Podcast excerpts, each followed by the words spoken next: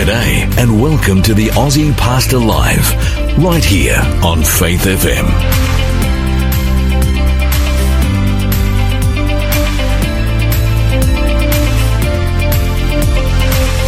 G'day, my name's Lloyd Grolleman. I'm the Aussie Pastor. Welcome to the show today. And again, last few days, it doesn't know whether to shine the sun or whether for the clouds to come and rain. The weather has just been all over the place, but I'm glad you're here. Kind of glad you're here too, Hunty. Mate, always good to be here. Always good to be here. Always. Welcome to the program today. Thanks, mate. Welcome to our listeners. Yeah, we've got a good program today. We do.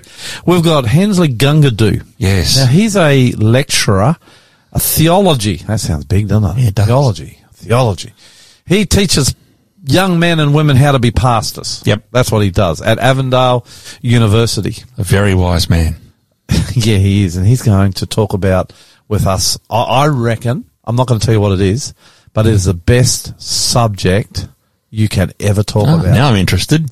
Yeah, it is. It really is. It's going to be very interesting. I'm looking forward to asking him these questions, hearing what he has to say. Ever heard of John Bunyan? Yes. Probably wrote the most famous book other than the Bible in all of Christianity. You know what it's called? Um, Pilgrim's Progress? Very good, Mr. Hunt. You're on fire today, mate. Have you actually read it? No. Well, maybe. I think, Oh. I think it was compulsory when I was at school, which means I would have read the first and last page. I, I remember it having a huge, I, I remember it having a huge, well, I'm a reader. Y- You're a reader, aren't you? No. Man- no. manuals, tech bulletins, No, journals, yeah, no, you, you watch TV. You're more video man. visual. Yes. Yeah, yeah, yeah, yeah. Well, I'm a reader. I'm kind of glad I'm a reader too. And I probably read Pilgrim's Progress th- just an incre- three or four times. Incredible story. Wow. It's an allegory, actually. And we're going to look at the guy who wrote Pilgrim's Progress, John Bunyan. He was mm-hmm. born back in the 1600s. Kind of had a sad life, actually.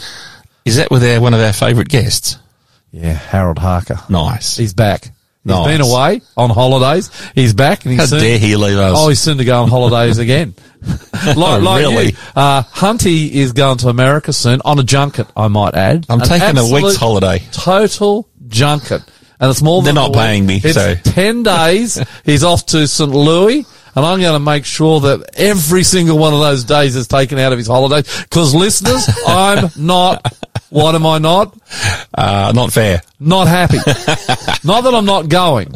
I'm just not happy Oh, he's that's going. right. Greenbone. nah, nah. I don't want. He's actually going to a, um, a meeting uh, where most of the people there will be geriatric. Let me explain. Now, now, there's nothing Let- wrong. well, no, just before my you go, turn. just before you go, there's nothing wrong with being geriatric because I'm about to click over into that group. Yeah, of you people. are. You're about to join them. Yep, nothing wrong with that. Let me tell you what I'm doing.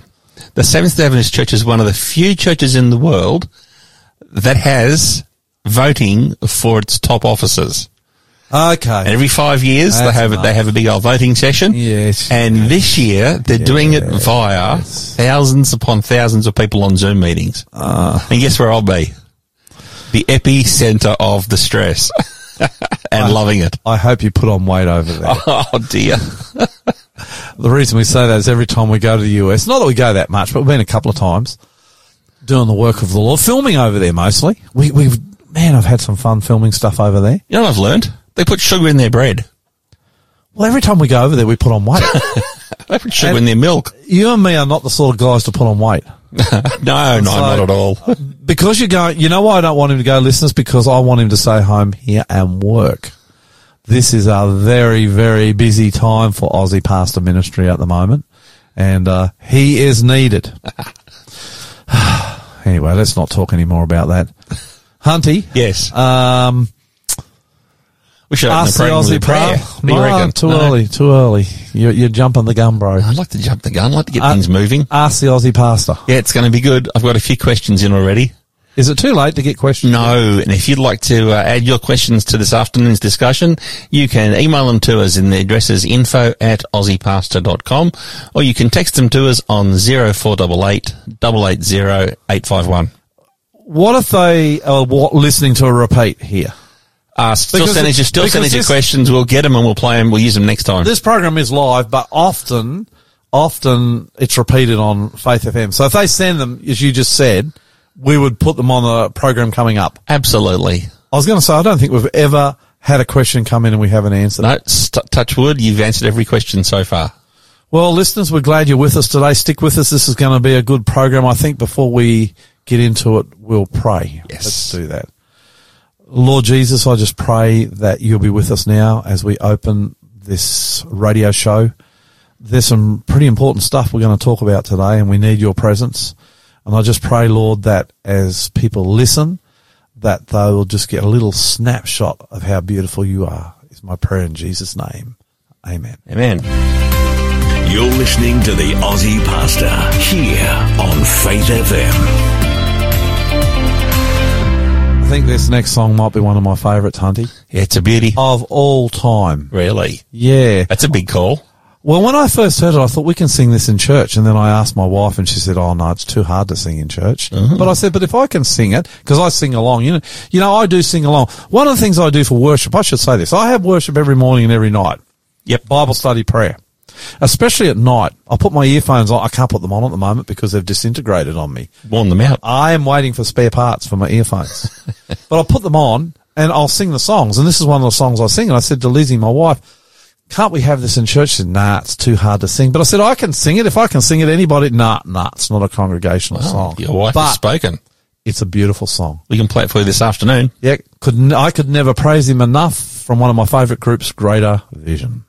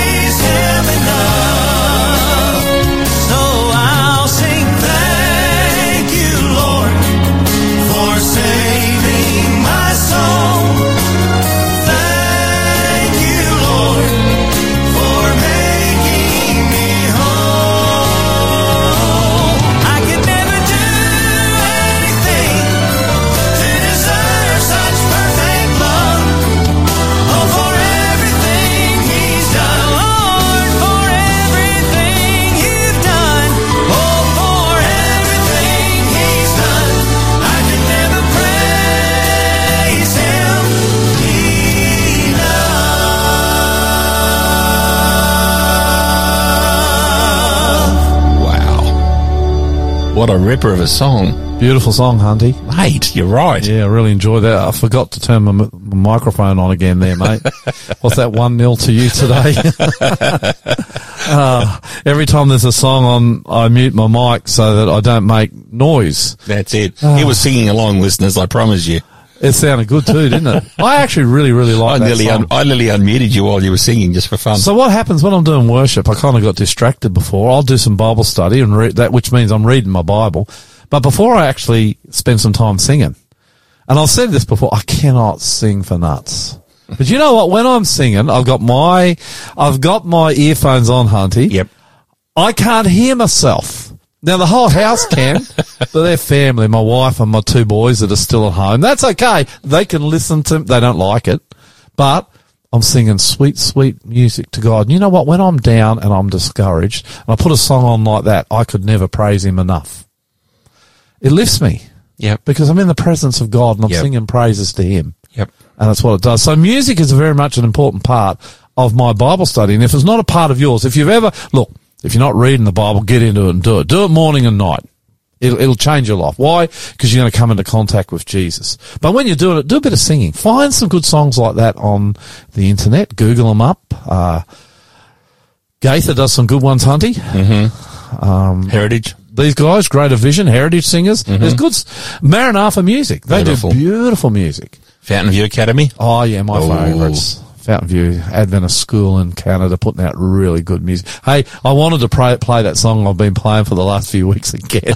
No. but I, I thought, oh, I better not. I got this. I got this tendency to kill music when I find a song I like. Same. I'll play them to death too.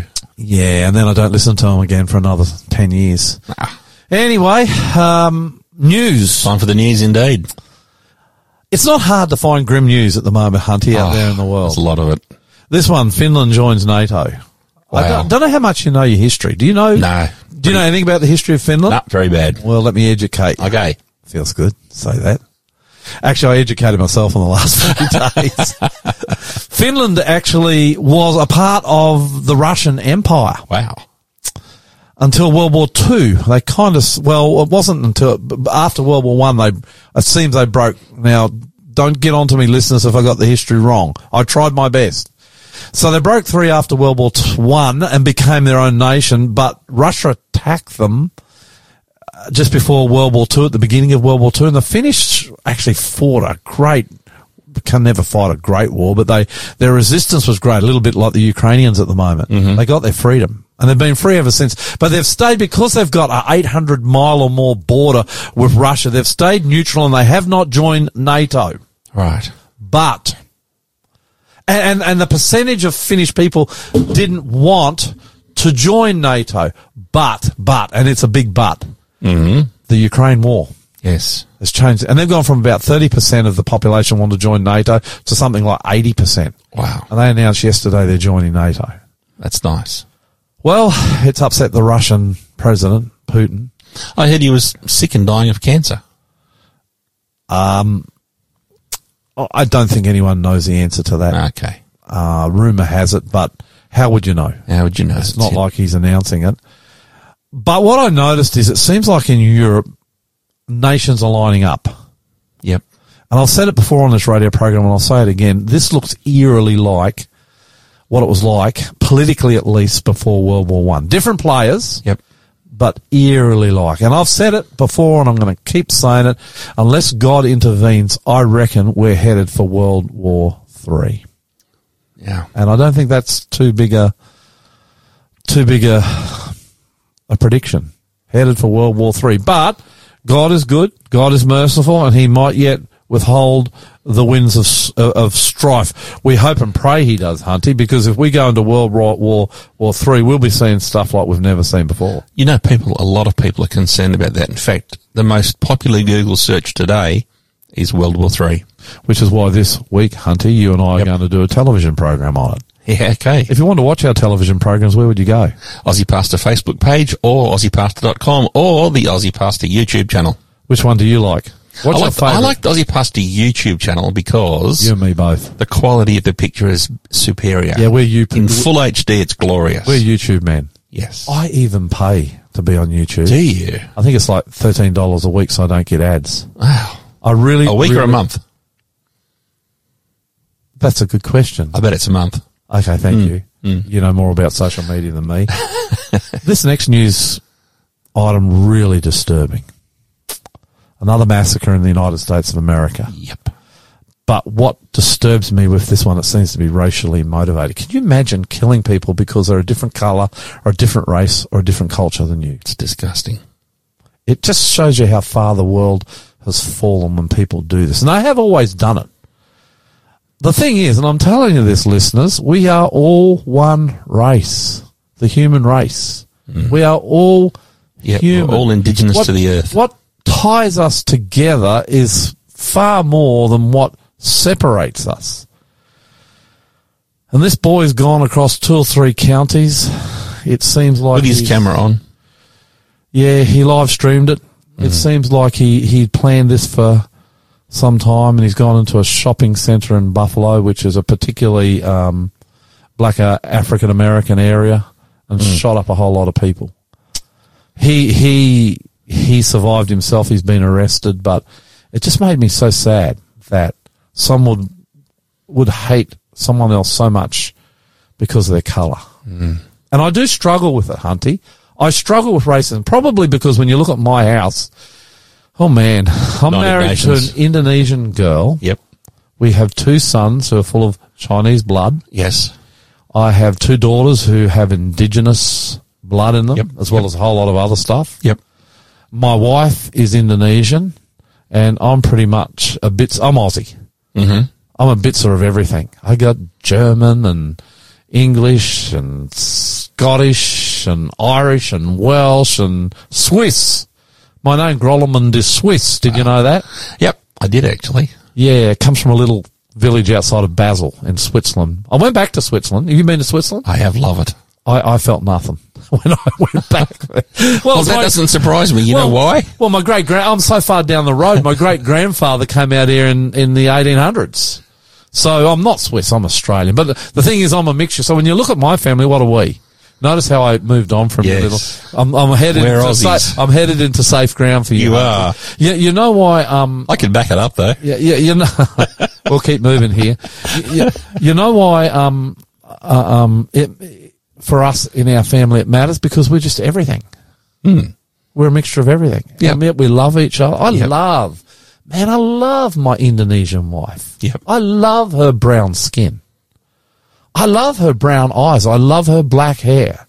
I love her phys- slender physique. I, I love how she looks and I love how she is. And she looks the opposite to me. I'm a little fat white boy.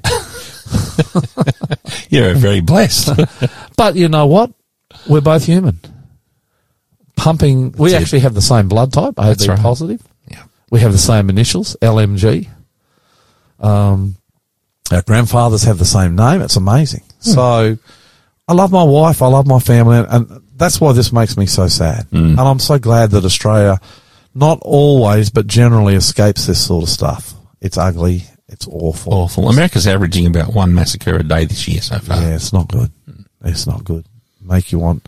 I mean, you imagine if um, over there in Buffalo you had lost somebody who you love for no other reason than they've got a different colour than the shooter. Yeah. Senseless stuff. Indeed. Sign of the times. Mm. This this last grim news, and then I got one good news story, um, and this is grim. Andrew Symonds Yeah. So sad. passed away. Seems like the Australian cricket fraternity has, has been hit hard this year. well, we've lost Rod Marsh, Yep. Shane Warne, Yep. And now And Andrew, now Andrew Symonds. Symonds. And I'm a bit of a cricket tragic myself. Mm. Just makes you realise, doesn't it? I mean, here he is, larger than life. Yep. Uh, just filled a contract with Fox Sport. Two small kids. Did you know that? Yeah. Beautiful wife. Got the life going. I guess, I, I don't know, but I guess life's pretty good for him. Mm. Very famous cricketer, famous face, and uh, just gone like that.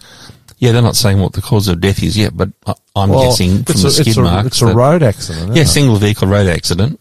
Kangaroo? Um, my guess he was swerving to miss something. Yeah. Yeah, there's a lot of kangaroos out there. Okay. Who knows? Who knows? Maybe only God will ever know. But I think the thing that that impacted me again was that life is often fragile, Yes. And you just don't know. Treasure each day. You do. And, and again, actually brought home to me the importance of having Jesus as your savior. Because if you do die, you've got a future. Amen. Jesus is the only one who can give you a future. That's it. And this good one, and it is a good one, Hunty. I, Mm. I, I like this one. I'm trying to give one good news story because everything's so bad, isn't it? Mm. Pancreatic cancer, which is one of the worst cancers you can have. And if you're out there with that cancer, God bless you. Mm. Cannabis derived drug eliminates 100% of pancre- pancreatic cancer cells in experiments. Can you believe that? That's pretty good. 100%. That's a good number. But what does it mean, cannabis derived drug? Well, I guess they've taken the the active enzymes in cannabis into the laboratory and done some scientific magic. So is that the same cannabis as people smoke, or is it a different cannabis, or you don't know? Cannabis comes from marijuana, right? From the from the plant. I don't know. Cannabis Oh, oil, no, CBD oil comes from marijuana leaves. Does it? Does it? Maybe one of our listeners. All right, someone zero four double eight double eight zero eight five one. If you can tell us where um, cannabis comes from.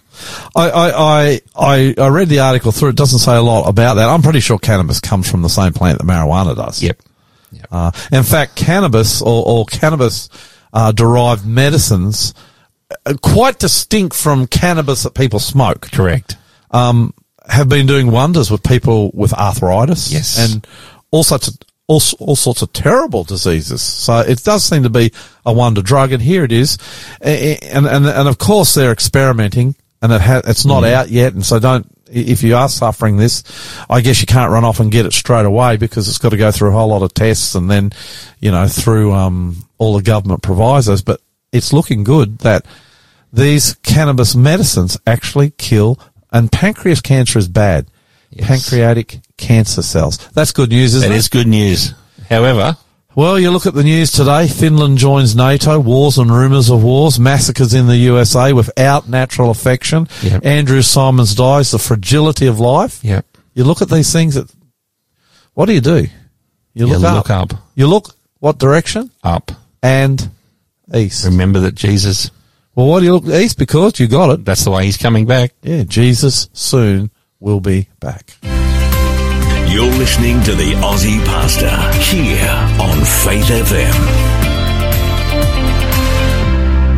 This is one of those songs, Hunty, that I found. I did find this song for New Hope, our church. Hey, Yes. if you wanted to come to church this Sabbath, You should come to New Hope. if New you Hope. live in Northwest Sydney or you're visiting in Northwest Sydney, I'm inviting you to one of the best worship experiences you can have on the planet. That's it. New Hope Adventist Church. Yes, come meet the Aussie pastor. We're I in will- Quakers Hill. Yeah, I will be there. And church starts at 10 o'clock. We do Bible study at 10 o'clock. Yep. Pretty hot. Yep.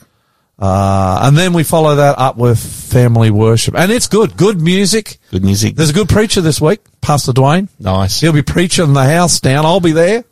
Uh, I mean, if you come, come and say good day to me. And if you, uh, I, I was going to say I'm the little, little fat guy who's the, no, I shouldn't Look, say. let me tell you where we are. We're behind the alley. We're on 4 Samuel Place, Quakers Hill. And you are most welcome. You will, I guarantee if you come, you'll have a good time. and stay for lunch. That's it. We have a beautiful vegetarian lunch. Mostly vegetarian, yes. It's always vegetarian. Oh, good. I think once we, someone brought some, someone snuck something some in. chicken or something or other and it disappeared in the first 30 seconds. Instantly went. yeah, people inhaled it. Yes. But generally, it's vegetarian. Yes. Um, Delicious. I'm a vegetarian. A lot of Adventists are vegetarian. Yep. Hunty's generally a, vegetarian. Generally. And if you come search out Hunty, he'll be on the tech desk. You'll see him. Yep. Or say good day to me. say good day. Yeah, you can't miss me either. Yep. Uh, and we, we would just love to see you at church. Now, this song, um, Yet Not I But Christ. I found this and I thought, what a beautiful song. We'll sing this at church. Then I found out, and I've said this on the radio before and we've played this before. One of the girls who's in the group that sings this, City of Light, Yeah. uh, um, the song's called Yet Not I But Christ, is my son's teacher. Nice. Amazing, isn't it? It is. I think you're going to like this song. Small world. Yeah, it's a beautiful song. Yet Not I But Christ.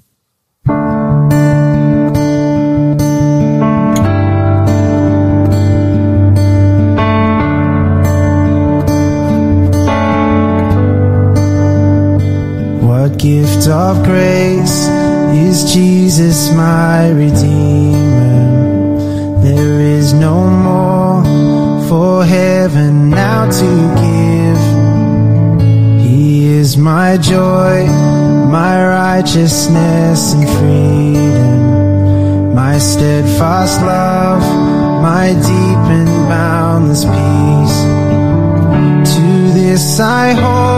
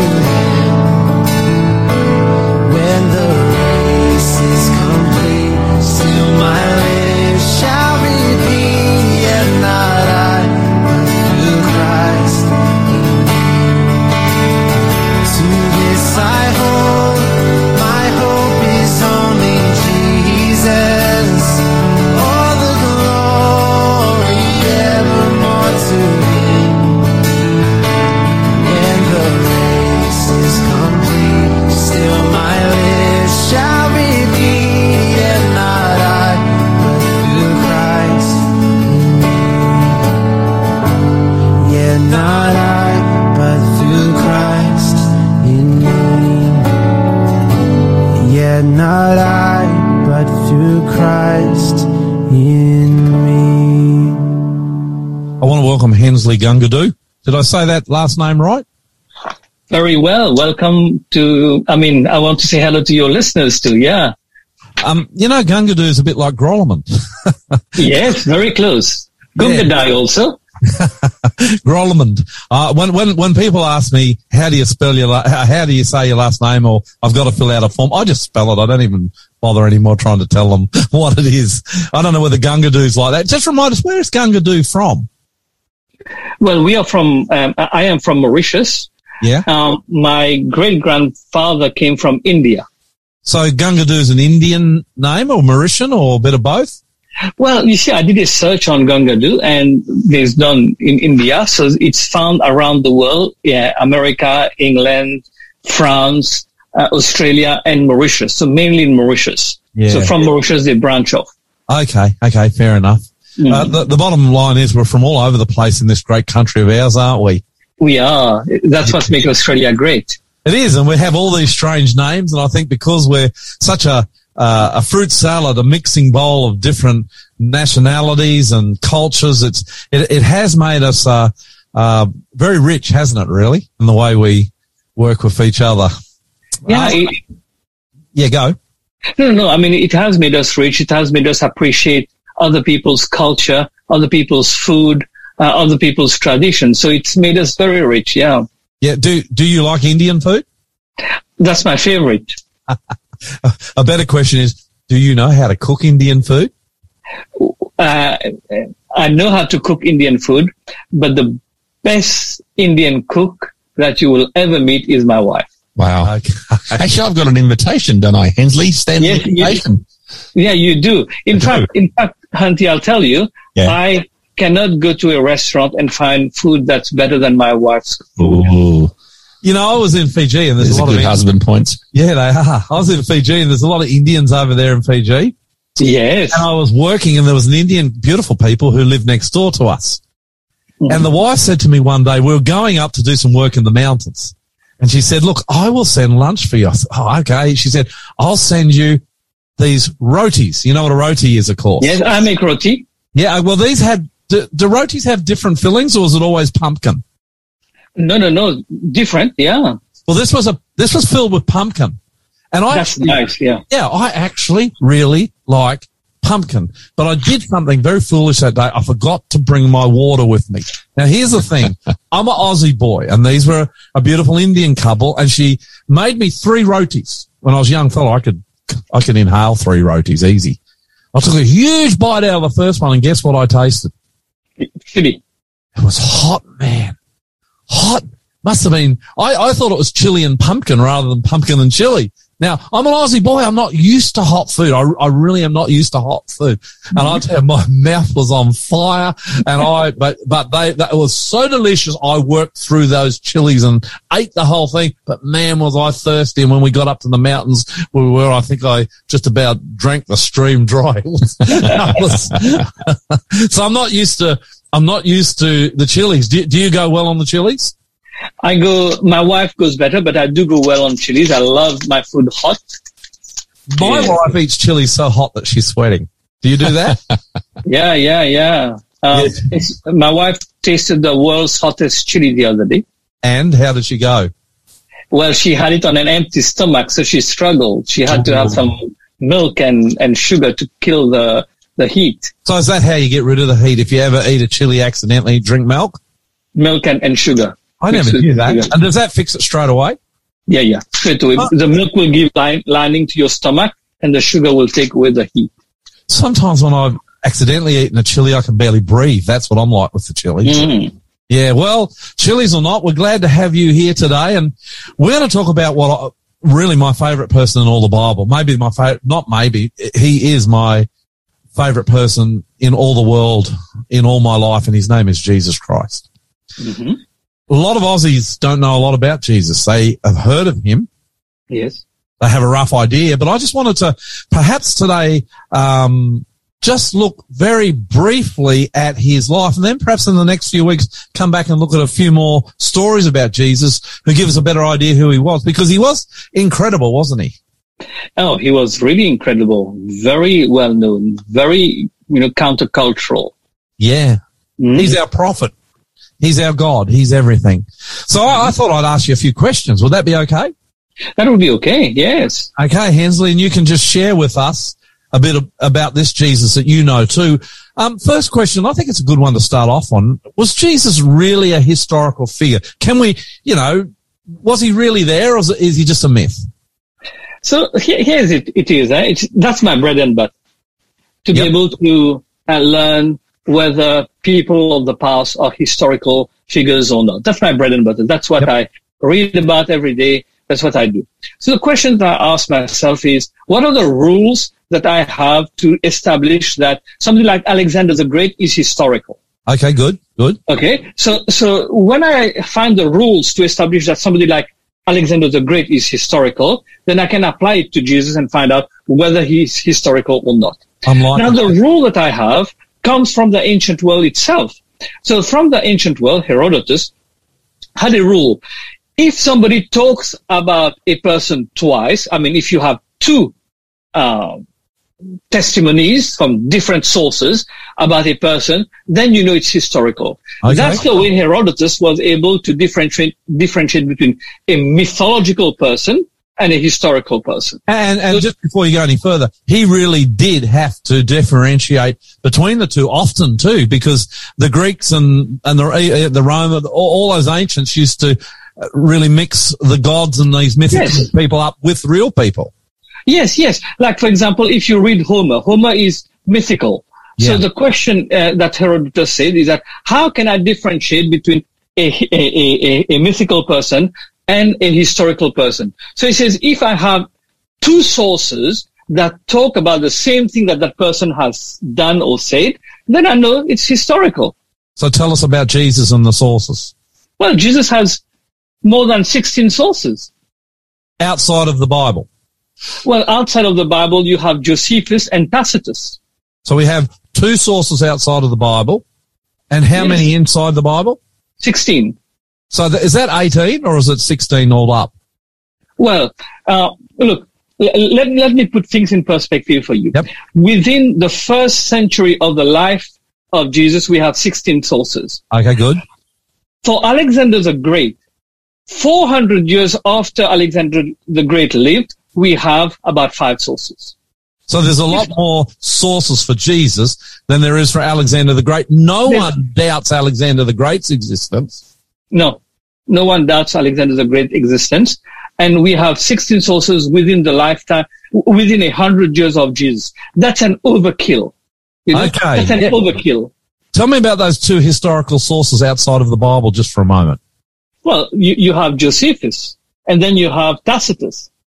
Who were So, they? Jo- so Josephus is a Jewish historian. I don't know uh, if you've read read a little bit about Josephus. Josephus wrote about the Jewish wars and different aspects of Jewish life and Jewish history. And Tacitus is a Roman writer, not a Christian at all. Uh, and he wrote and talked about, you know, the different people that are believing in a person named Christ, Christus. Actually, Josephus lives pretty much somewhere around the time of Christ too. He Yeah. was, uh, he was a Jew, but he was actually on the Roman side at the fall of Jerusalem in AD 70, correct? He was very much so in, on the Roman side. So he wanted to bring them closer to Rome. Yeah, yeah, but a very credible source. There's no doubt about that. Yeah, yeah, two very credible sources. And nobody in the ancient world will tell you that Josephus is not a credible source, and nobody will tell you that Tacitus is not a credible source. They are v- both very credible sources, giving us a good perspective of ancient history. Would most modern historians acknowledge that a person, Jesus, did exist? Yes. Uh, there, there are three facts that cannot be denied about Jesus. First, he lived. Second, he died. And thirdly, that he appeared to Peter and Paul. These are three things that cannot be de- denied. Yeah, yeah, yeah. Very, three powerful things too. Let's talk about Jesus a bit when he was on the earth. How famous do you think Jesus was when he was living and walking around Israel, um, 2000 years ago? Uh, when you look at what Jesus did, he went to a town uh, called uh, uh, Capernaum in Galilee, a town that you and I have both visited. Now, Loved it- we loved it there too. We It's- loved it actually, there. when I went Beautiful. there, I said to Hunty, I can see why Jesus hung around this town because it's right on the Sea of Galilee and it really is beautiful. it's beautiful. Not, not that that's beautiful. the reason Jesus was there. This is actually home territory for Jesus because it wasn't far from Nazareth, correct? Well, it wasn't far from Nazareth, but another thing is that uh, Capernaum was on the road uh, from the ancient, ancient world, like Babylon and so on, Yeah. to Jerusalem, to Egypt. So it was a, a major a ma- ma- major highway. And so Um, Jesus was there to make sure his message went around the world. Is that? That, that that's that's about it, you know. So he was there to make sure the, the message went around the world. Now, uh, how famous was he? Let me give you an example. He makes a miracle, and people eat. They they, they are fed, and there are twelve baskets left over. Straight after that, they want to make him king. Now he feeds them at a time when people were not eating to to to to, to their hunger. People go, went to bed hungry. They didn't have enough to eat. It was So a they- time of need. it was a time of need. So he, he- the, the, uh, the people ate to their full content and there was 12 baskets left over. And right there and then they said, we want to make him our king. So he was pretty famous. Would most people in those days living in Israel have known of a man Jesus? Um, a lot of them would have heard about him. He had a, a big following to the point that the leaders in Israel wanted to kill him. Yeah, yeah. We'll get to He that. threat- yeah, he threatened the status quo of the nation of Israel. Did he have much impact on the Jews during his life? Yes. Most of his first converts were Jews. His first disciples were all Jews. Um, when he went to Jerusalem after his death, and maybe later on we, you'll talk to me about his resurrection, Yeah. They say that the message of Jesus filled up Jerusalem. We mm. know that there were about 20,000 converts in Jerusalem. Now you've been to Jerusalem, you know that it's a compact city. Yeah. 20,000 people there. Oh. That's, you know, known by It, it- everyone. it- it shook Jerusalem to its very foundations, isn't Yeah, it? yeah, There's yeah. no doubt. Well, we, we've looked at the fact that he's famous and that he did have a pretty big impact on the local people of his time. This question, I think, is an important one too. Was he popular or unpopular among the local people of Israel? Well, it depends. He was unpopular about the uh, with the leadership, but very popular among the people. Remember, he had a message for the poor. He had a message for the marginalized, people that were, were considered as, as stricken by God, as, as cursed by God, were, following him. Women were following him. Women was were, were taking her, their, their money to support his ministry. It was very popular. Yeah, he was. And a t- that, interestingly, that's in a time where women weren't really rated that highly too. And a time when women didn't have money. Yeah. So, so what Yeah. you're telling me is he, he was popular and you've kind of answered one, the question I was going to ask you next. What sort of people are attracted to Jesus? Are you saying it's the, the poor and the down and outers or was his attraction right across the breadth of society? Well, uh, his attraction was quite, quite, quite big. For example, uh, Nicodemus was a, a Pharisee, member of the Sanhedrin.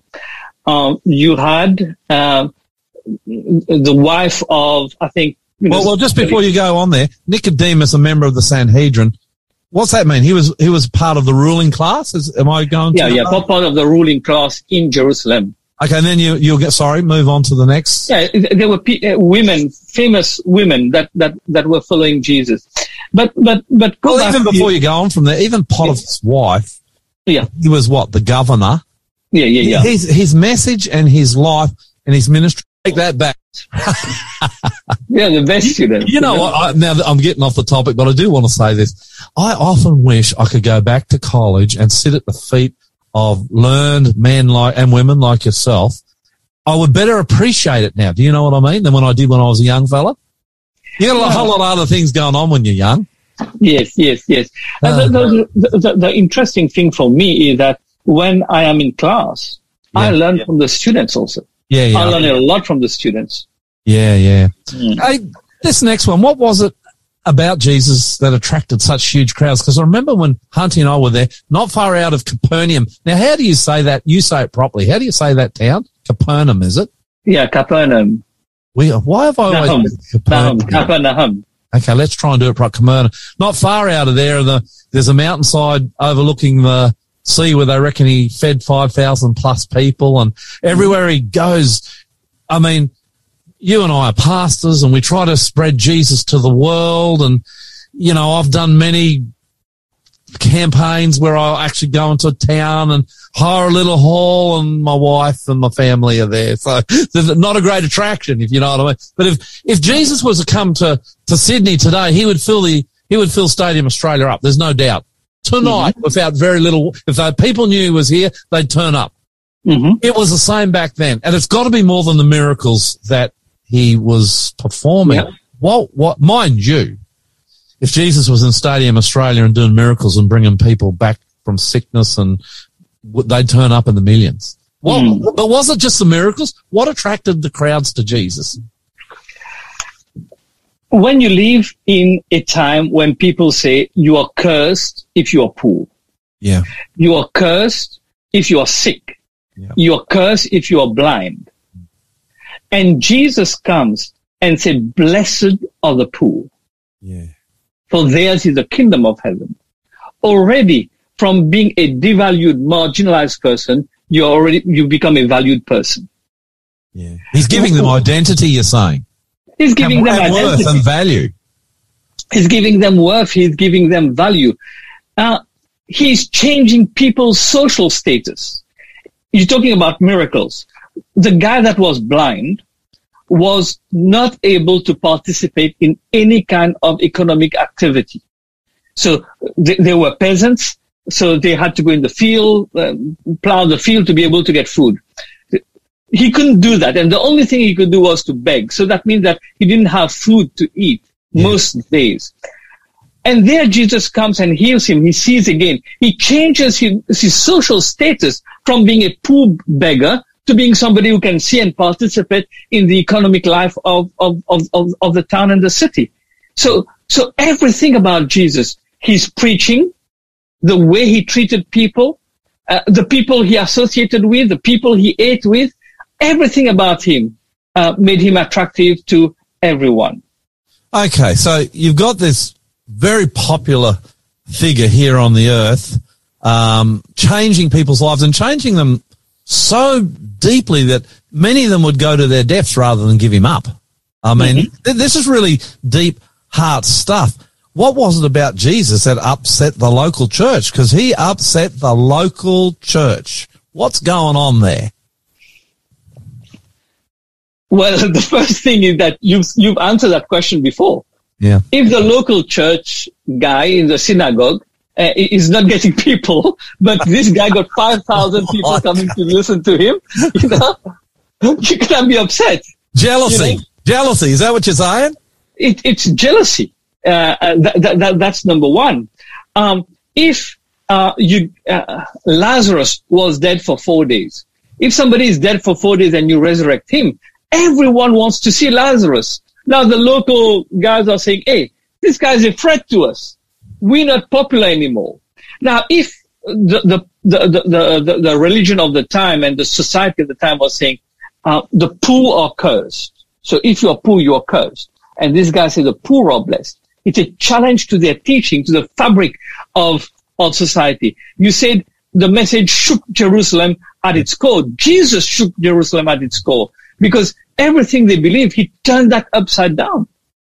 Yeah, yeah. It, it amazed me actually uh, when I went to Jerusalem and Israel, and I'm headed there again soon, Hensley. God willing. Oh, I'm jealous. Now I'm jealous. Well, God willing. You, you just don't know where this world's going, do you? Yeah, yeah, yeah. Whether or not I'll ever get there again. I'm, we're hoping to head there again. We're, hope, we're hoping to go this year, but That'd be nice. yeah, there, there, there are some things up in the air about that. But I noticed when I was there that this same attitude to Jesus, 2,000 years later, is still there amongst the Jews. They either love him, and when they do, it's deep and it's intense and it's life changing it's to the death. And I've met mm-hmm. Jews like that to this mm-hmm. day.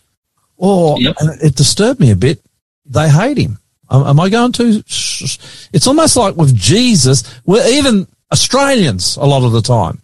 Mm-hmm. When they meet him, you either love him or you hate him. Am, am, am I going too far when I say that?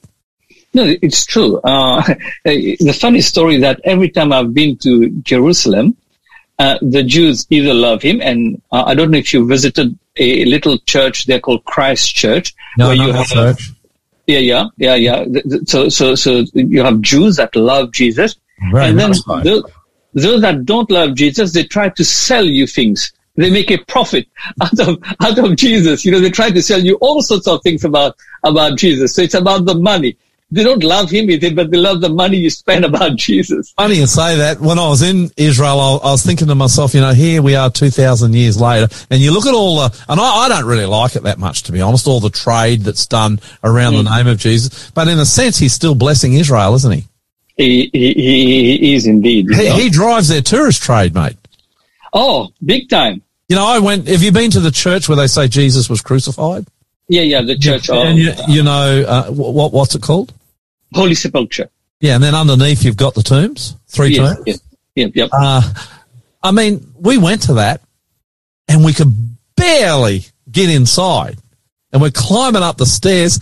I had people, church people for what it's worth, uh, not, not anyone I knew, but I, they, I could see they were with church groups abusing me and pushing me out of the Yeah, yeah. way on Mount Calvary, you know, and I'm going, oh boy. yes, yes, yes. Ah, things have changed. Things have changed. Um, Maybe I shouldn't confess that on, on, on, on national radio there, but I do have a little stone from Mount Calvary. ah, okay. You, you, you took it, did you? I took it there from there. I'm not sure that's a legal thing to do either. I don't know. I'm joking. I don't know, you know. Um, who did Jesus claim he was? This is probably the question today anyway. Who did Jesus say he was? There are many things that Jesus said he was. And I think he said he is God. He says that That- Now that's He's a- crucial, isn't it? That, that's a big one. that's a big one. Okay. Jesus, now, now you don't have to believe this, but you better get this. Jesus very clearly, there's no uh, doubts about this. It's it's it's it's not hidden. Jesus claims he is God. Correct? Without any doubt. Jesus claims he is God. He's out there doing. I mean, the Jews tried to kill him for that claim Yes. that he was God. Okay, first thing he claims he was God. Yeah, Secondly, he claims he's our savior. so he's a Messiah. He's a Messiah. Which means he is our savior. He came to save us. We're going to look into that with you, Hensley, in the next Yeah, sure. weeks. Very important. hmm Yep. The third thing is, uh, he is the one who is at the right hand of God, interceding on our behalf, our intercessor. Yep. So he's on the right hand of God the Father. He's on the right- we're, um, Adventists, Seventh day Adventists are Protestants. We go along with the biblical Protestant view of the triune God, God the Father, God the Son, God the Holy Spirit, not three gods, one God expressed in three entities. Is that a Yes, fair way of saying person. that? Yeah. Yep. Yeah. So he says he's the Messiah and he's at the right hand of the Father in heaven, yes? But here's my favorite. Uh, he call, he said that he's our brother. We are his sisters and brothers. He said that he's our brother. He calls So- himself the Son of Man, doesn't he? He calls his, himself the son of man, which is, it's something taken from the book of Daniel. Yeah. Okay. But, but imagine that you and I, we have a brother in high places. He's the High King. He's a high king, you know? So you and I have a brother who is a high king, uh, who is the savior of the world. Uh, he's seated at the right hand of God. And what is he doing at the right hand of God? He's saying, hey, you know what? Um, you and I, we are good people and we can be accepted in the kingdom of God. We're going to look at that too because that's a beautiful subject. That's beautiful. Yeah. Um, so in a sense, if Jesus is the high king, now he became human when he came to earth, correct? He correct? Yeah. And yet he's also God, He's also God. which is a bit of a mystery. But so it'd be fair to say that it's a human being that sits on the throne of the universe, hmm the king of the kings, the lord of the lords. Yes. So if that's Jesus and he sits on the throne and he's the king, in some senses, because he's our brother and he's our blood brother, hmm would it be fair to say we are princes and princesses of the high king of the universe, of the royal family? Yeah. We, we, we are ro- royal prince. We are royalty. We are, aren't we? we are royalty, you know. So when you sit down on your uh, in your seat to go to Israel, you just say, "I'm the son of a king," Upgrade me to business class. you know. Auntie, I'm the son of auntie to king. first class because he needs a bigger seat. Well, thanks. well, that was a bit of a backender, wasn't it? Yeah. Um, why did Jesus come from heaven to earth? From yeah, from earth, uh, from heaven to earth. Again, that's a, that's a big question. Why did he come from heaven to earth? He came from heaven. short, to, short answer because we're coming back to look at these Yes, questions in detail. Yep. Yeah. Short answer. He came because there was a problem. The problem is sin. suffering uh, here in, in- in this world. He came to solve the problem of sin and suffering. Yeah. I, I love talking about, you know, actually I could talk about Jesus. I'm not just saying this for this entire program. I'm not rushing it. I love it. He- I love it too. Yeah, he's so beautiful. Well, when you look, so he comes to save us. That's what you're saying there. Yes. From all the misery and the heartache and the death and the pain. Yes. Ah. If you think about, Yeah, go, go. sorry, if you think about it, all pain is brought about by Satan. Yeah. And if you give Satan free reign, he just causes havoc. Havoc. Jesus comes, dies, and gives us a better life. Oh, no wonder we love him so much. Mm. How successful would you say his life was? Uh, how successful the life of Jesus was? Very successful. Uh, so you, uh, as you said, you know, in, in the time of Jesus, you have those that loved him and those that hate him. If you think about today, you have those that loved him, that love him, and those that hate him. Those that uh, love him are billions. Yeah. Those that ha- hate him are billions. Uh, so if you have love, hate, then he must be successful.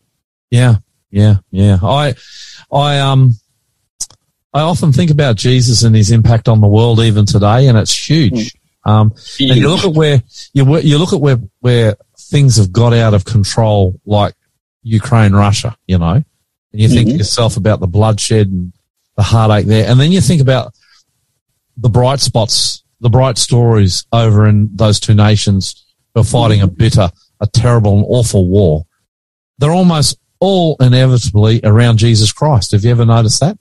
Hmm it's it's it's the church that goes into these places, and I, when I say the church, I use that word loosely. The believers of Christ who go in, who provide food and clothing and Yes, housing yes. for those who are, who are deeply impacted by this awful war. It's all it's almost always the church that stands up in these awful times and shines brightly when Satan is just running amok with millions, Mm. well, thousands in this one anyway, dying. Yeah. Yeah, so so he is spectacularly successful. I, couple more questions and I'll end this. Um, is Jesus still alive today? Jesus is still alive, sitting at the right hand of God. How do you know? Oh, that's a good question. That's a that's a good one. How, Yeah. how do I know? How do I know that Jesus is still alive? Yep.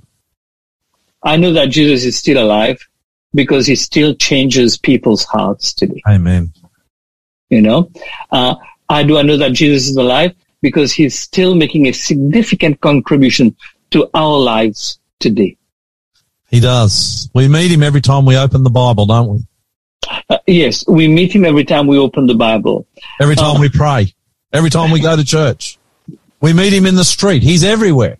Yes, Um, and, and if you're prepared to give Jesus a go and inviting him into your heart and in your life and your, you, he'll open your ears and he'll open your eyes and you'll start to see and hear. Is, is that how you've seen it too? If if you if you're seeking and you, and you really seek him, you will you will find him. Yeah. He is the only one that makes the claim that I am.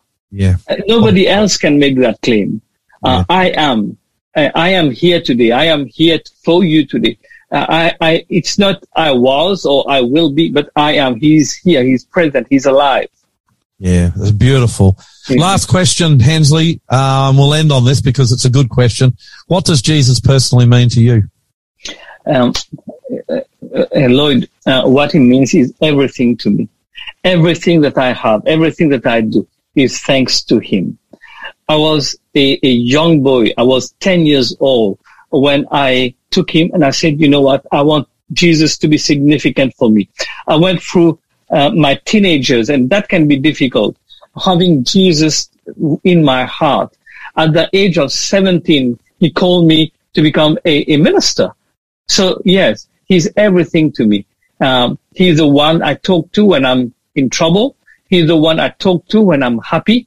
So he shares my joy and, and comfort my sorrows. He's everything to me. Yeah, and he does have a deep impact on people. You see people would rather die than, and they do it all the time than give Jesus up. Mm. So there is something about Jesus that's worth, uh, worth looking at, I think.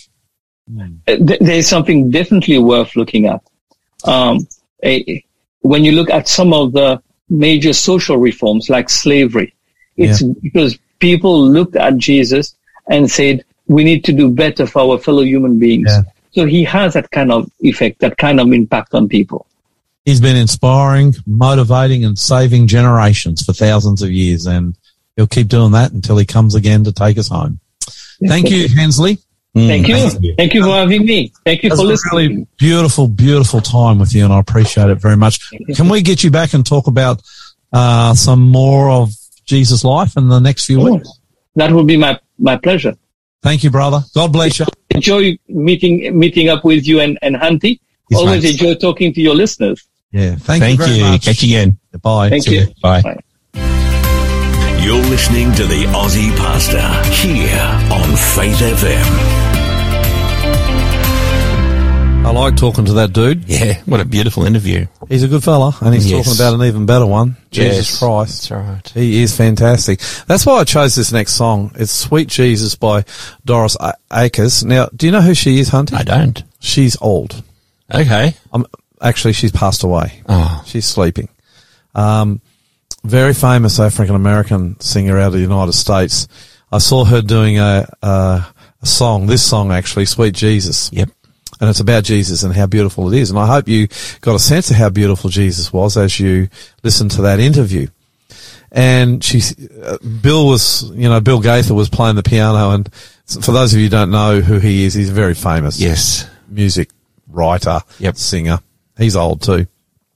And he wasn't doing it right, and she upped him and made him get off the piano and took off. And she Oh, I love sang. that. And this is this is an old song, but it's a beautiful, beautiful song from Doris Akers, "Sweet Jesus."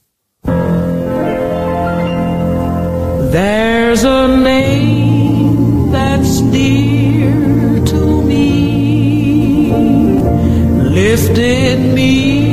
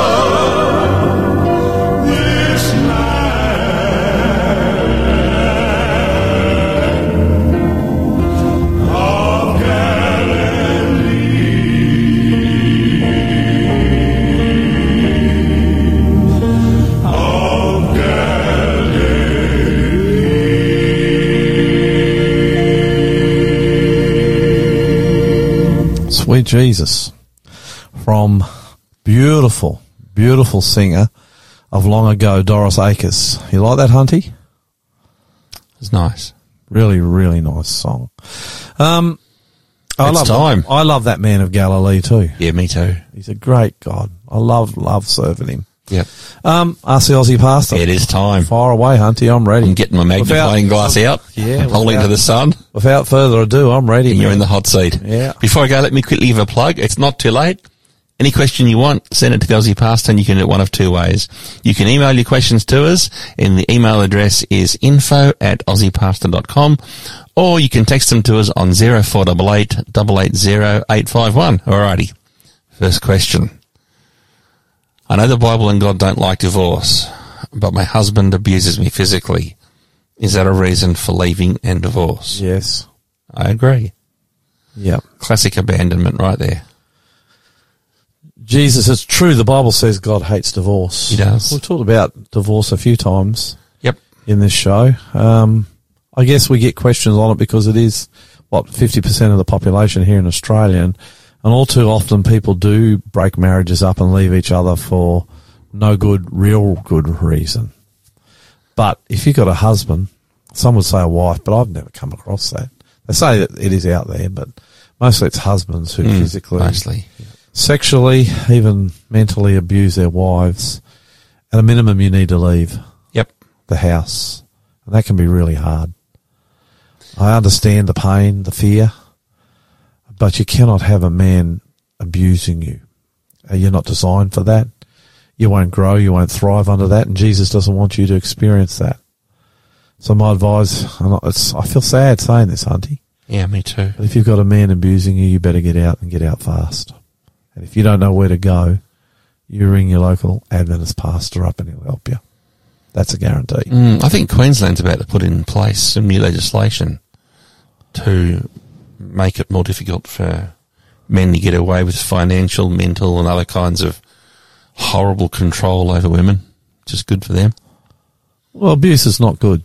Only good for the Queensland government to tighten it up. Yeah, but abuse is not good. Nope, it's terrible. Don't men, men, men. Don't abuse your wife. Love them. Love them. So, It's not hard to love them. I love my wife. yep, me too. It's not hard to do. Uh, okay. All right, next question. Oh, we had this one before in various forms.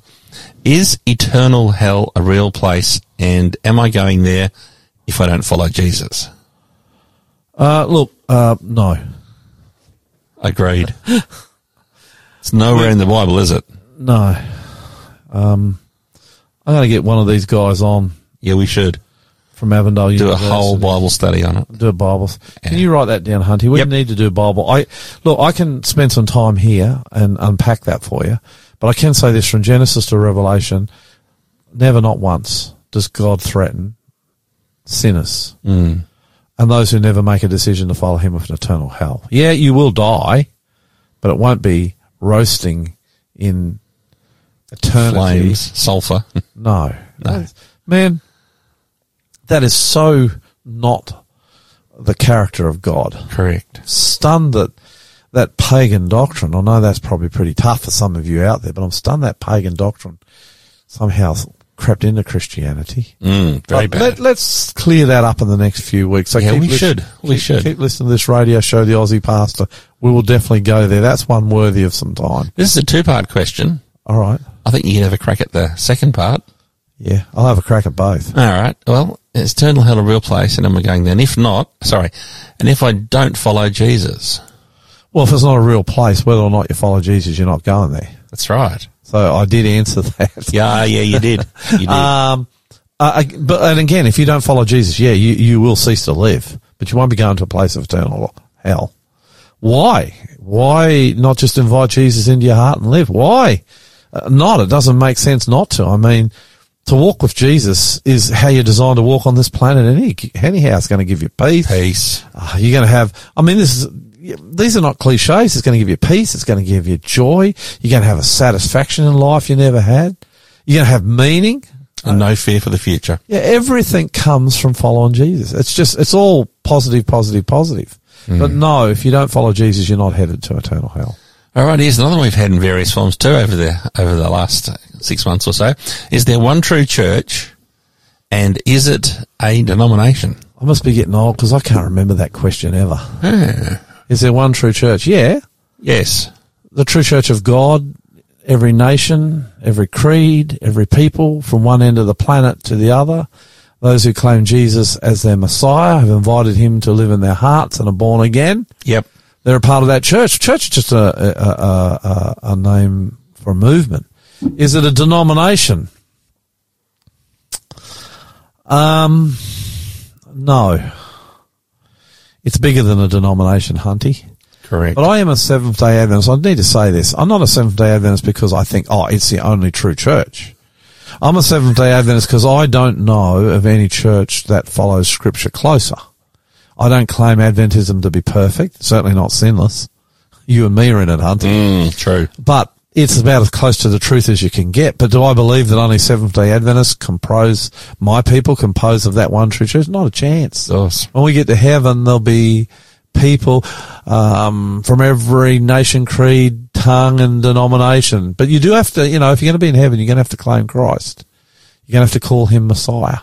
You're going to have to make him Lord of your life. Yep. And you do that, you're part of his true church, or for a better word, is his true people. But there are certainly denominations, religions that march closer to the truth than others. Protestantism is a good movement to be a part of, Mm, as is Adventism, which is a part of Protestantism. I know when I'm in heaven, people people will look around and see me and go, "How did he get here?" anyway, The answer will be easy by the grace of God, that's it. Yeah. Shall we move on? Yep. My wife left me for another woman. Hmm. I feel humiliated and hurt, and I can't forgive her. Do I have to? And if so, how? And what does that mean? That's a pretty intense sort of question. Good question.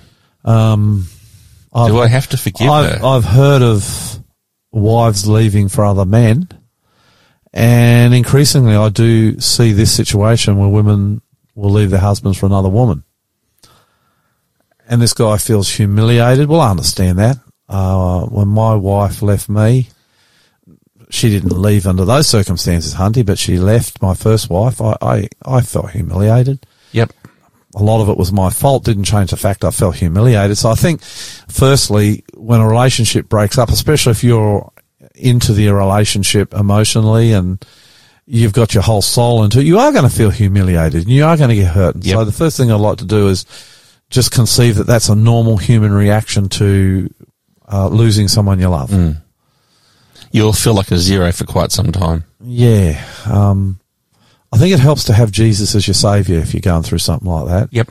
because your meaning and your identity and your self worth doesn't come from what your wife or your husband or anybody else thinks of you. It comes from what you know Jesus thinks of you and has done for you. And Jesus came down and died for you. You are of most importance. You are of incredible value. Because you are a son or a daughter of the king. Even when you don't follow him and not a believer, you're still his son, you're still his daughter. I get great self worth out of that, Hunty. Yeah. Um, so yes, you're going to feel humiliated. And what did he say? Do I have to forgive them? Yeah. Do I, I can't forgive, and do I have to? Yeah, And if so, how?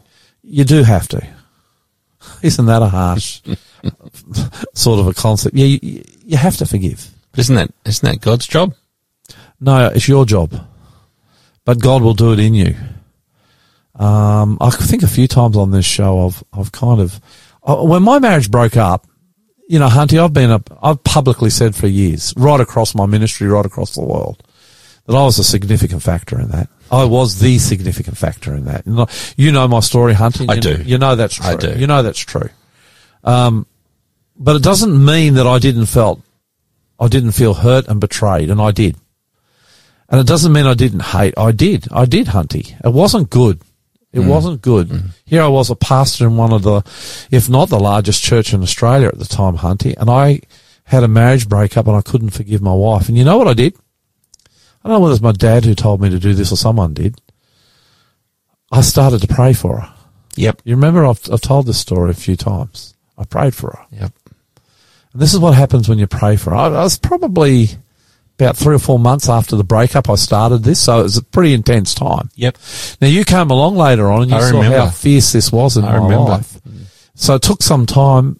And when I first started, to my shame, I would pray for it, but it weren't they weren't great prayers. But Lord, Yep. you know, I would tell him I, I hate this person, and I'd go right off at him. But then I'd, through gritted teeth, say, "Would you please bless her?" Now remember, the hypocrisy of this is I was a significant factor in this divorce. it doesn't matter when you're hurt and you're damaged, and God gets it, and He'll He'll He'll sit and talk with you and, and take you through this, Hunter. You will. know yourself. I do. So I began to pray for him. A miracle happened. I don't know how long it took. Six. It's still going on when you came along. Mm-hmm. Twelve, two mm-hmm. years. But gradually, as I prayed, the prayers got better. They got more positive, and I was able to forgive. And of course, once I once I'd forgiven her, then I had to forgive myself, and that was even harder. Mm. I think you came along in the middle of that, where I just could not forgive myself for the Yep, stupidity that led me to do such stupid things to bring about this marriage breakup. But God took me on a journey there, and I'll tell you what, it was a blessed day when God came down, put his arm around me, and said, "Yeah, look, you have done bad in this, Lloyd. You haven't done well, but you know what? I love you, and I'll still use you." I cried when he did that for me, and then you know what? Not long after that, he sent me Lizka. And You're very blessed. Lizka has taught me so much about life. She taught me, she taught me what forgiveness is. Because uh, it really is, because she forgives me so easy for so many terrible things. um, you, you know, I've told some people, I, I actually, we were getting married and two weeks before the marriage, I was still damaged. Remember? I, called, remember. I, I called it off. I remember. She, she was so gentle and she forgave, made me love her even more. Um, and so God's brought not just healing, but a beautiful woman into my life. And this time, through God's grace, it's always a bit of a miracle, isn't it? Oh, yeah. Hunty to do marriage, I'm going to make it out. So yeah, pray for that. Pray for your wife. Mm. I I understand the hurt. She's left you for another woman. I, I get that. That would hurt.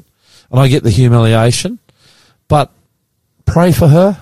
God will soften your heart and he works a miracle and it'll just happen. What was the last part of the question? Um, how? How, well, I said, and is there And what? Yeah, well, it's already at the end. My wife left another woman. I feel humiliated and hurt and can't forgive her. Do I have to? And Yes. if so, how? Well, show 'em that. And what does that mean? what does it mean is that you can live in peace with yourself. And that's Because important. You've forgiven her. Yes. And she'll, she'll know it too. You you can't She'll- move. She'll know. Yeah, you can't. Are You can't say? move on until you've forgiven, because otherwise she'll be living rent free in your head. And it'll be busy head for you day and night until you forgive. You can't take a step forward. Talking about busy head, I couldn't sleep after my divorce. Yep. un- busy head'll do it. until I'd learned to forgive. Yep. Um, and your ex-wife, I guess she is now. Um, she'll know you've forgiven her. It'll make all the difference. Yep. For your own sake, let it go. You know, I got a pretty good relationship with my ex-wife and Yep, her you do. husband and um, their kids and my two daughters that come from that first marriage. And Mm. uh, look, it's not perfect. It's not. It's not wonderful, but we're probably doing as good as you can do in this wicked world. And I often say to God, wouldn't it be wonderful in the end if His take through His grace, my ex-wife and her husband and family and my family, only God could take us all to heaven and the healing will be complete. Yep. And who knows? Through God's grace, that may yet happen. Indeed. Last question. Should I let my son play video games? Is it hurting his head and how do I manage that? Oh, I'm not a counsellor of I'll get into this one if you like.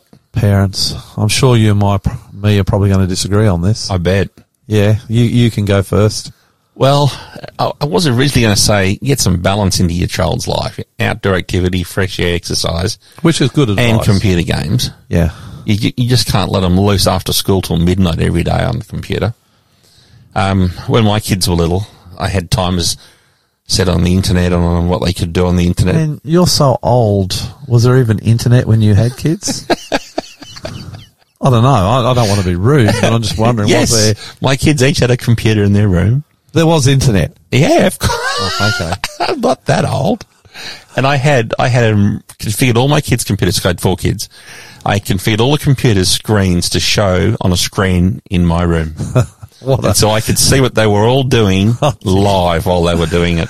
yes. And, uh, Not many of us have those technical. no, I, look, I was a bit crazy, but look, I don't, I don't think you should let your kid play games all day and all night.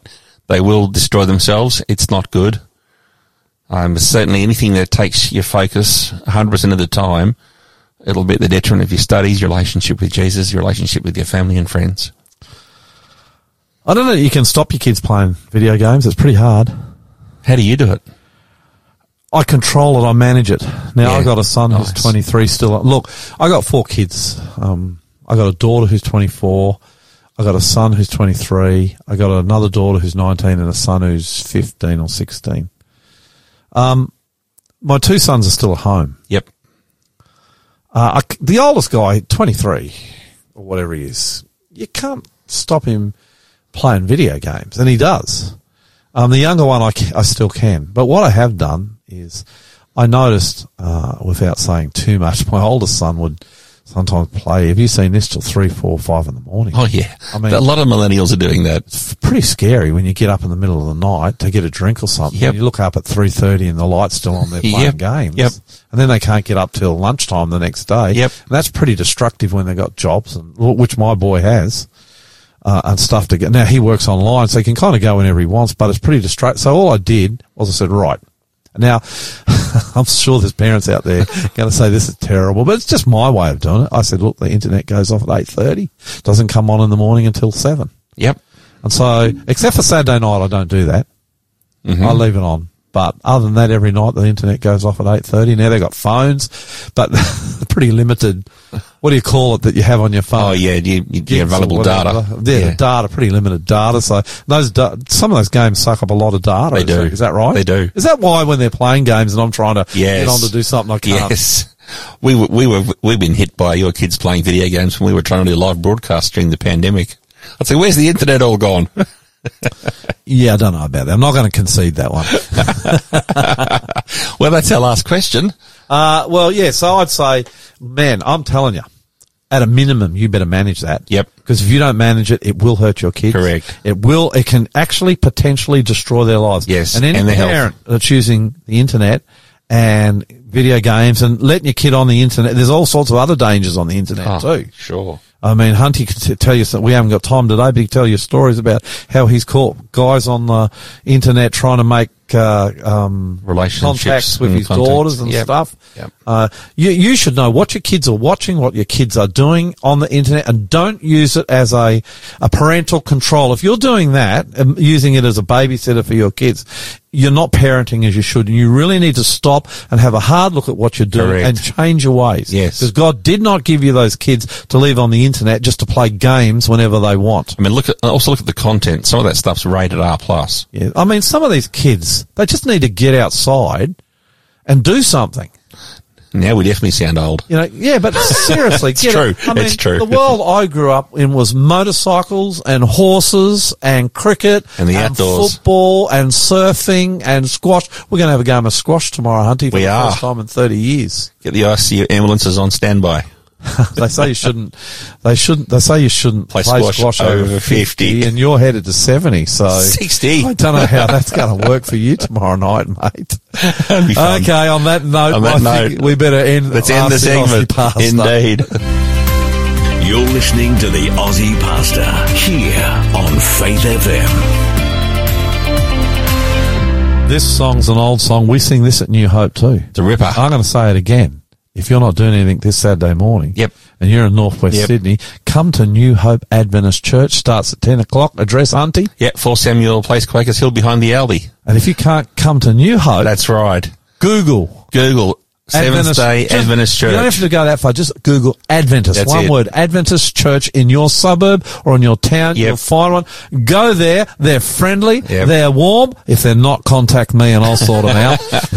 This Saturday. They'll welcome you. And if you come to New Hope, I mean, stay for lunch. Of course. Beautiful, beautiful, yummy vegetarian lunch. And this song now Yep. that we're going to sing, Hunty, Majesty, Worship His Majesty. Good song, this. Good song. Maranatha singers. I like it. And we sing. The reason I, I mentioned church again, this is a song we often sing in church at New Hope.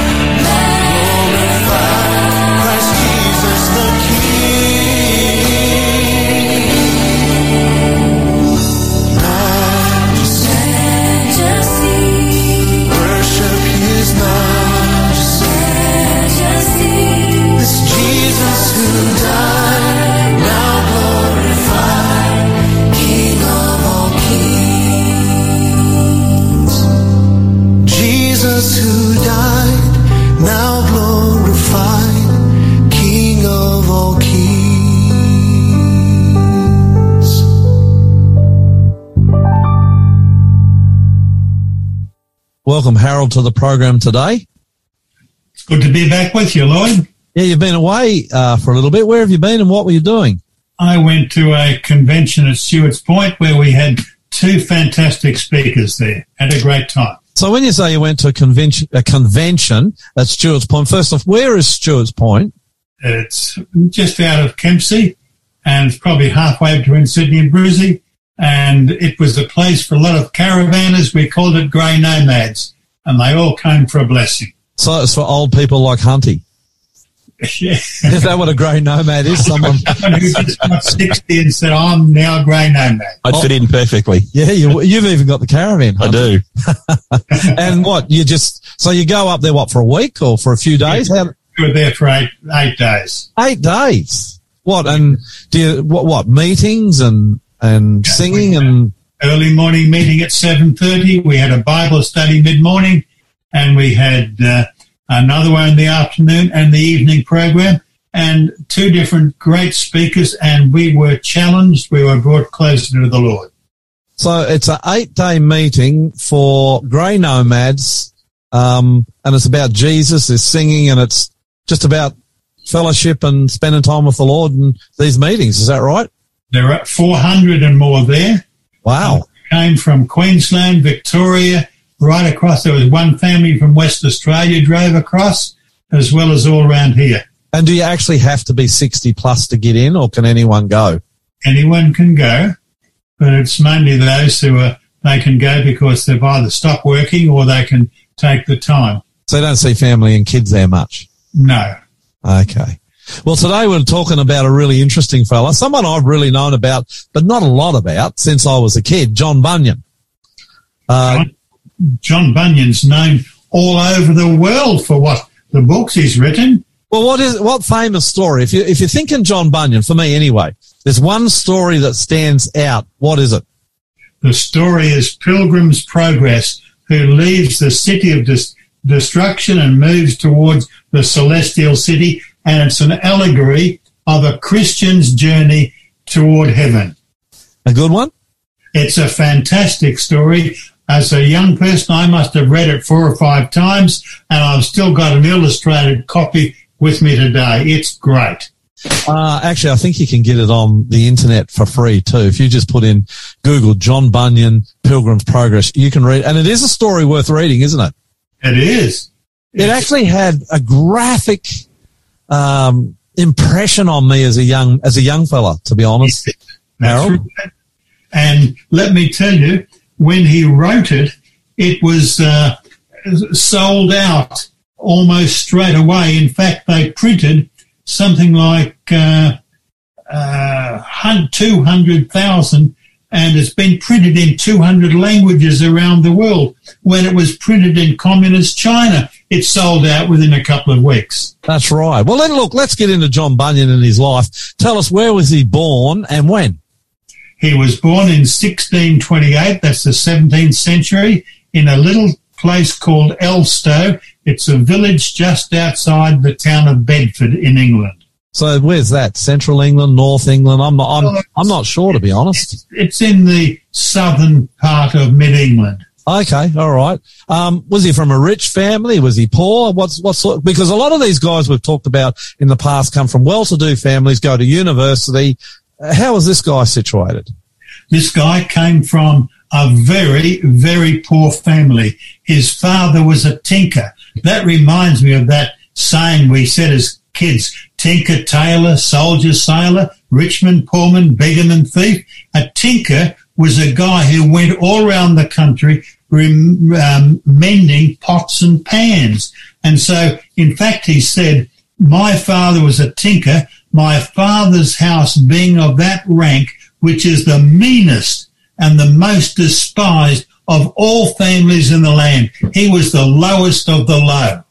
Okay, well, I think this might be the first one we've looked at really that comes from a, a really poor family. Um, do we know much about his childhood or is it not really uh, a lot to know? Not too much about his childhood, but we know when he was a young fellow and then how he became a Christian. That's all a great story. Do, do we know about his education or not really? No, we don't know too much about that. uh, because he worked like his father worked. He became a tinker. So we don't even know whether he's even well educated. No, but he must have been able to read and write because he wrote the story. So he must have had some education. And the story, actually, for what it's worth, in English literature, is fairly well written. Well, it's even called a classic because it's passed the test of time and it's enjoyed by so many around the world. So you've got this guy born in 1626 or Yeah. thereabouts. He's poor. He becomes a tinker himself. What happened to him when he was 16, which is still fairly young in, in our way of thinking things, but back then that would have been moving into adulthood well and truly. Sure. Well, he was impressed into the army. You know, in the uh, 1600s, you remember they had the civil war in England. Yeah. and the parliamentary army grabbed him, but there's no reference of him going to any military conflict. And then when he came back three years later, when he was 19, the army was disbanded. Well, if he was in the, if he was in the parliamentary army, he was on, he was in the army that won anyway, which is why he might have survived it. Did he ever marry? Yes, he did. We don't know the name of the person that he married, but he married, and in fact, she brought to him what would have been for a poor family a very expensive dowry. She brought two books. That's what she brought to the marriage. And that was actually not a, we're laughing at that, but that really wasn't a bad dowry in those days, huh? It was, and they were books leading people to, to Jesus. One was called The Plain Man's Pathway to Heaven. Okay. Was he converted at this time or was that really yet for the future or, or we're just not sure? Oh, yes. Well, he, he wasn't converted yet, but uh, he would go and listen to a person. In fact, he listened to a Baptist guy, and then he would go and play Sunday afternoons on the green. If you go to Elstow, you can see the green not far from the church. And he was playing there away, having a great game. I don't know, he was playing tip cat, so I guess it's like rounders. Yep. And when he was playing, he gets the impression you shouldn't be playing, you should be going to church. Okay. And he was converted playing on the village green at Elstow. So what you're saying is that God actually came directly to him and he had a, a very strong and a powerful conversion experience. Not Yes. a lot of people get that sort of experience with God and that must have been very special for him. Did he have children? Yes, he had four kids, and we know that one of them was a blind girl, Mary, because in the museum around there, you have the little pot that she would bring soup to him. Okay. Okay. So four kids, one of them blind, a blind girl. Which wouldn't have been easy in those days either. So he's in, he's in poverty, but he, uh, something special happens when he has a conversion. Then he gets arrested. Now this is after his conversion. Why does he get arrested? Because I think this is sim- significant to the story. Well, it's interesting because he got uh, close to a preacher, a Baptist guy called John Gifford Yep. in Bedford, and he really got the urge to share Jesus with others, and he became a preacher. He wasn't well educated, but he could read and write, and he became a preacher. And uh, this was the time when Cromwell's group were out, and they brought back King Charles II, and it wasn't allowed for people to go and preach. And he had this meeting. But was that because Charles II was a Catholic? Yes, and that's right.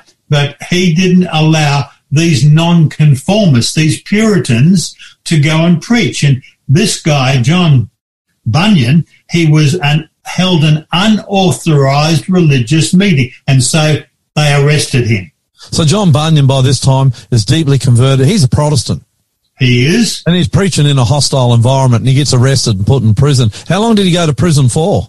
Well, he was sentenced in the local uh, court for three months. Okay. And uh, when he was put in prison, he wouldn't give any assurance that he would stop preaching if he got out. So they kept him there, and he and he stayed there, you know, eleven years. Wow. So he could have got outside in three months, but he because he wouldn't recant eleven years. 11 years. But, You know, this is what he said. He would stay in prison till moss grew on his eyelids rather than fail to do what God had commanded. So he could have said at any time, "I'll stop preaching," and they would have let him out. That's it. That's right. That's unbelievable. What did he do in prison?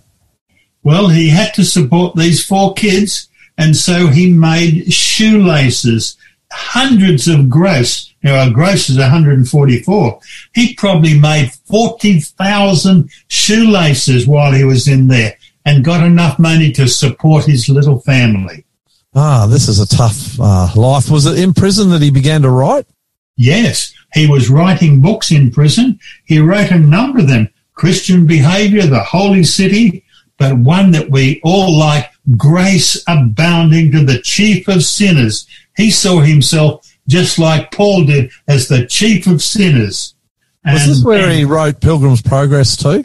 That's it, seven, 1678. He wrote Pilgrim's Progress. You know, it, it's fascinating that he would talk about grace abounding to the chief of sinners and then write this story of a Christian going toward heaven. And it's changed the life of so many people. Now he gets out of prison. Do we know whether he lived long after he finally was released? Well, he uh, he got out of prison, but it wasn't long because he died probably ten years later, Okay. and he would have been preaching again Well, because, we already know he couldn't be stopped when it comes to preaching. in in fact, he was in and out of jail because if he got out and started preaching, they'd put him in again, and this Okay. happened at least twice. So he spent a- the bottom line is he spent a lot of his adult life in jail just because he wouldn't that and that's what happens. You get the spirit of God in you, you're going to struggle to stop sharing him no matter what people say. Um, so he gets out of jail. Uh, he only lives a few years. What happens to him then? Well, then he rides on horseback from Reading to London, and it was heavy pouring rain. It'd be cold, and he got a fever, and he dies there in London, August 1688. Wow. What a life. What happens to England just after he dies? Because often this is the way things work. The next year, the Act of Toleration gave nonconformists and these people the right to preach and worship. It happened a year after he died. Do you think he had much to do with that law going through? Well, I think he, they would have known what had happened, and he would have been one that way. Yes. Yeah, okay. And what do you think finally? Because I, I think he's got an amazing life. And if you want to know more about John Bunyan, go online. It's free. Look up Pilgrim's Progress. Read the book. Read it. Yeah. It actually doesn't take that long either, does it? But get to know Jesus. That was his. That was the center of his preaching. So what can we learn from uh, not just the book, but from his life? Well, if God calls you, go with it. Don't even let prison stop you. That's right. Well, thank you, Harold, for uh, another interesting uh, uh, life of a man who stood for Christ no matter what. I, I just can't imagine being 11 years in prison and all you had to say is, oh, look, I'll stop preaching. They let you out. I mean, the temptation to betray Christ in that situation must have been so, he must have, must have been so strong. He must have had this incredible, incredible deep relationship with God. Um, look forward to seeing him one day too. Well, God bless you, Harold, and we'll Thank see you you. again soon. God bless. Thanks, Harold. You're listening to the Aussie Pastor here on Faith FM. Again, if you haven't read that book, Pilgrim's Progress, Google it. Easy to find, great read, really interesting. A man when he when he writes Hunt, he's actually a man well ahead of his times. Okay. Yeah, have you read it? I, you know, I thought I had, but no, I can't remember. Go and read it, bro. Mm, I will. And next week we'll check to see whether you have. Yep. Ah, Cliff Notes. I can get on Cliff Notes on that, can I? Yeah. This is another song from Doris Akers. It's it's a beautiful song. There's a sweet, sweet spirit, and you think of John Bunyan in prison there. Yep. What is it that sustained him, looked after him, cared for him? Well, it was a sweet, sweet spirit. Mm, love this song. Jesus Christ.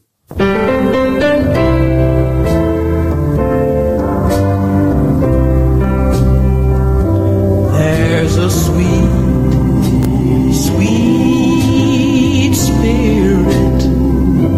in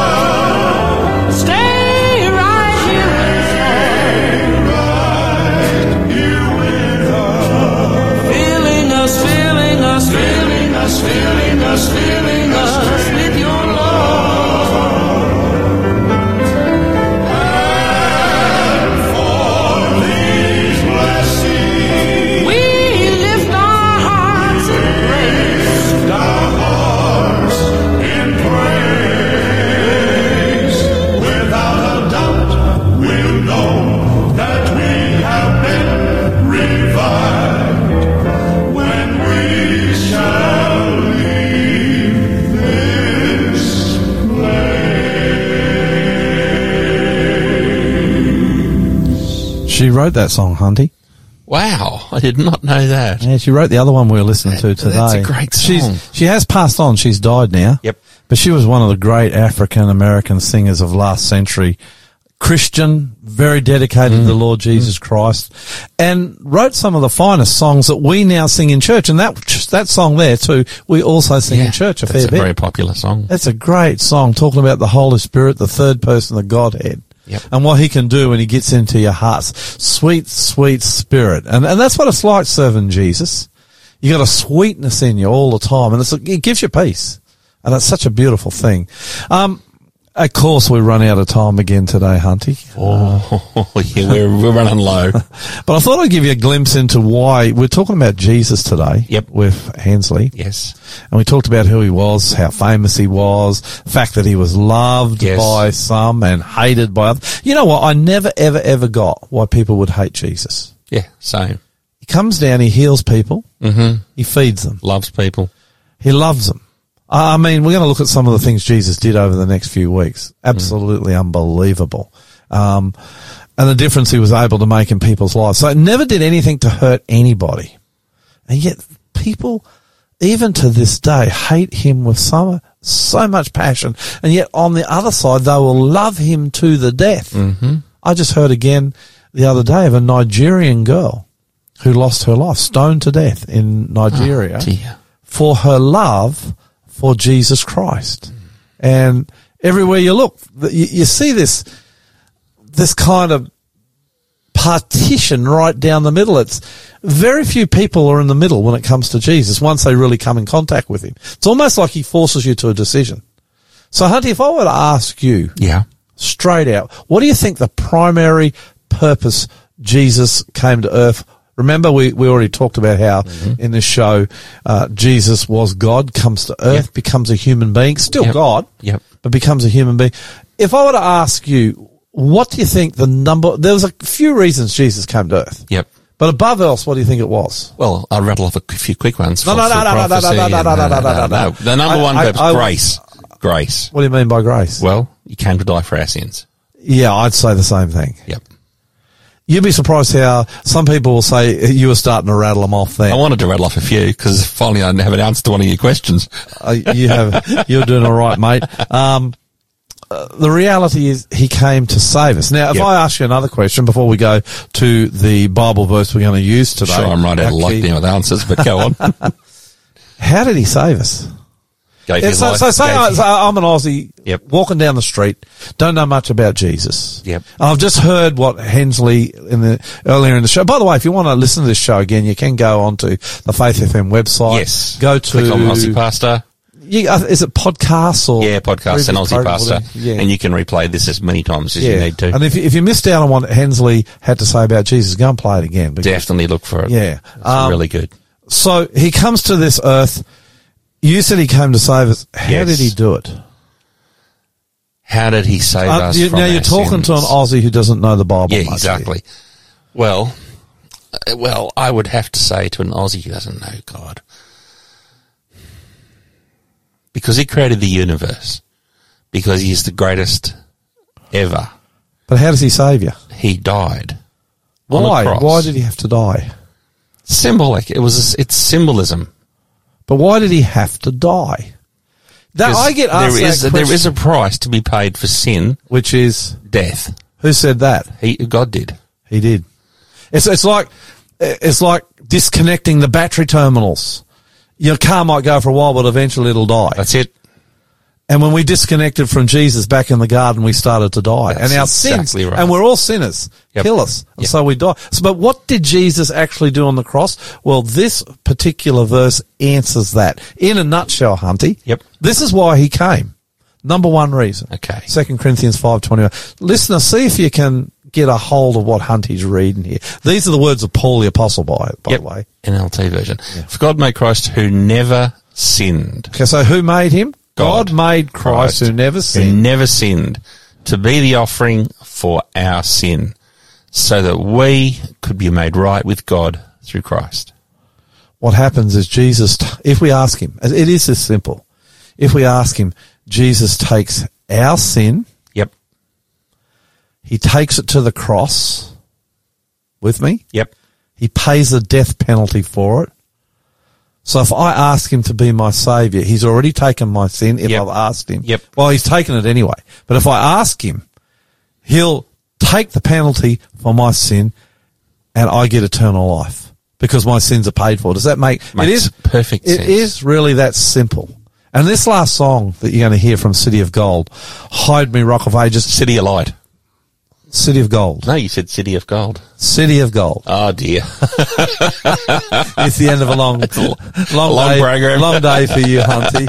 City of Gold, gold, hide me, rock of ages. That's what it's talking about. Yep. When you ask Jesus to be your savior and he takes your sins and he dies for them so that you, if you ask him, you can live, just ask him to be your savior. Dear Lord, be my savior. Take my sins. I give them to you. That's it, Hunty then he becomes your rock and you hide behind him and you'll never have anything to fear ever again. Hide me, rock of ages, city of gold.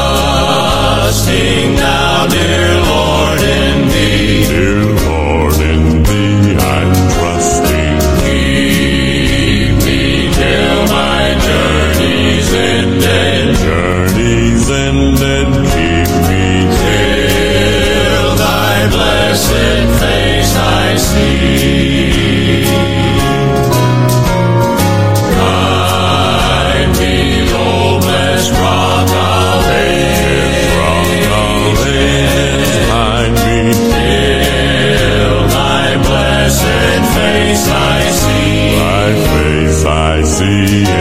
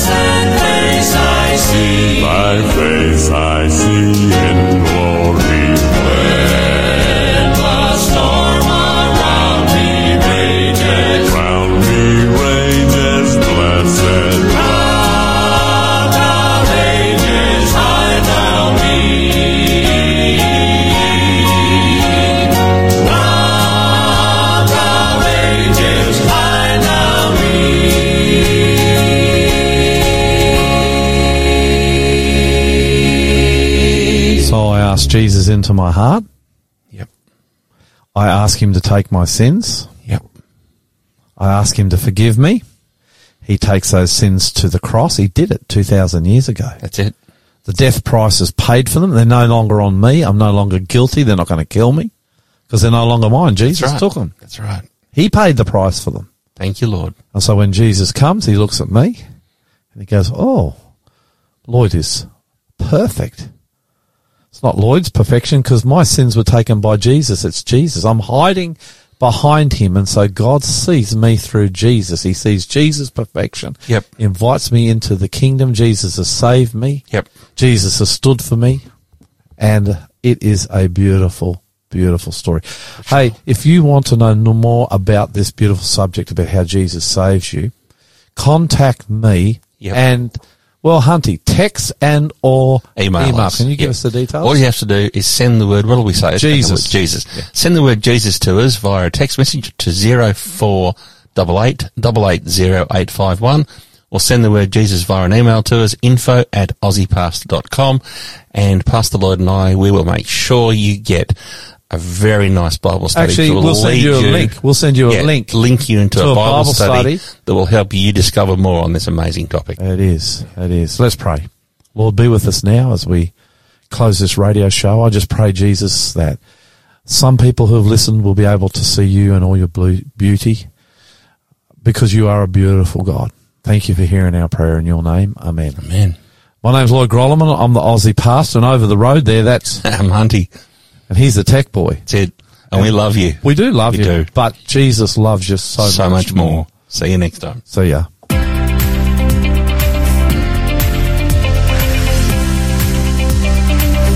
Thanks for joining the Aussie Pastor.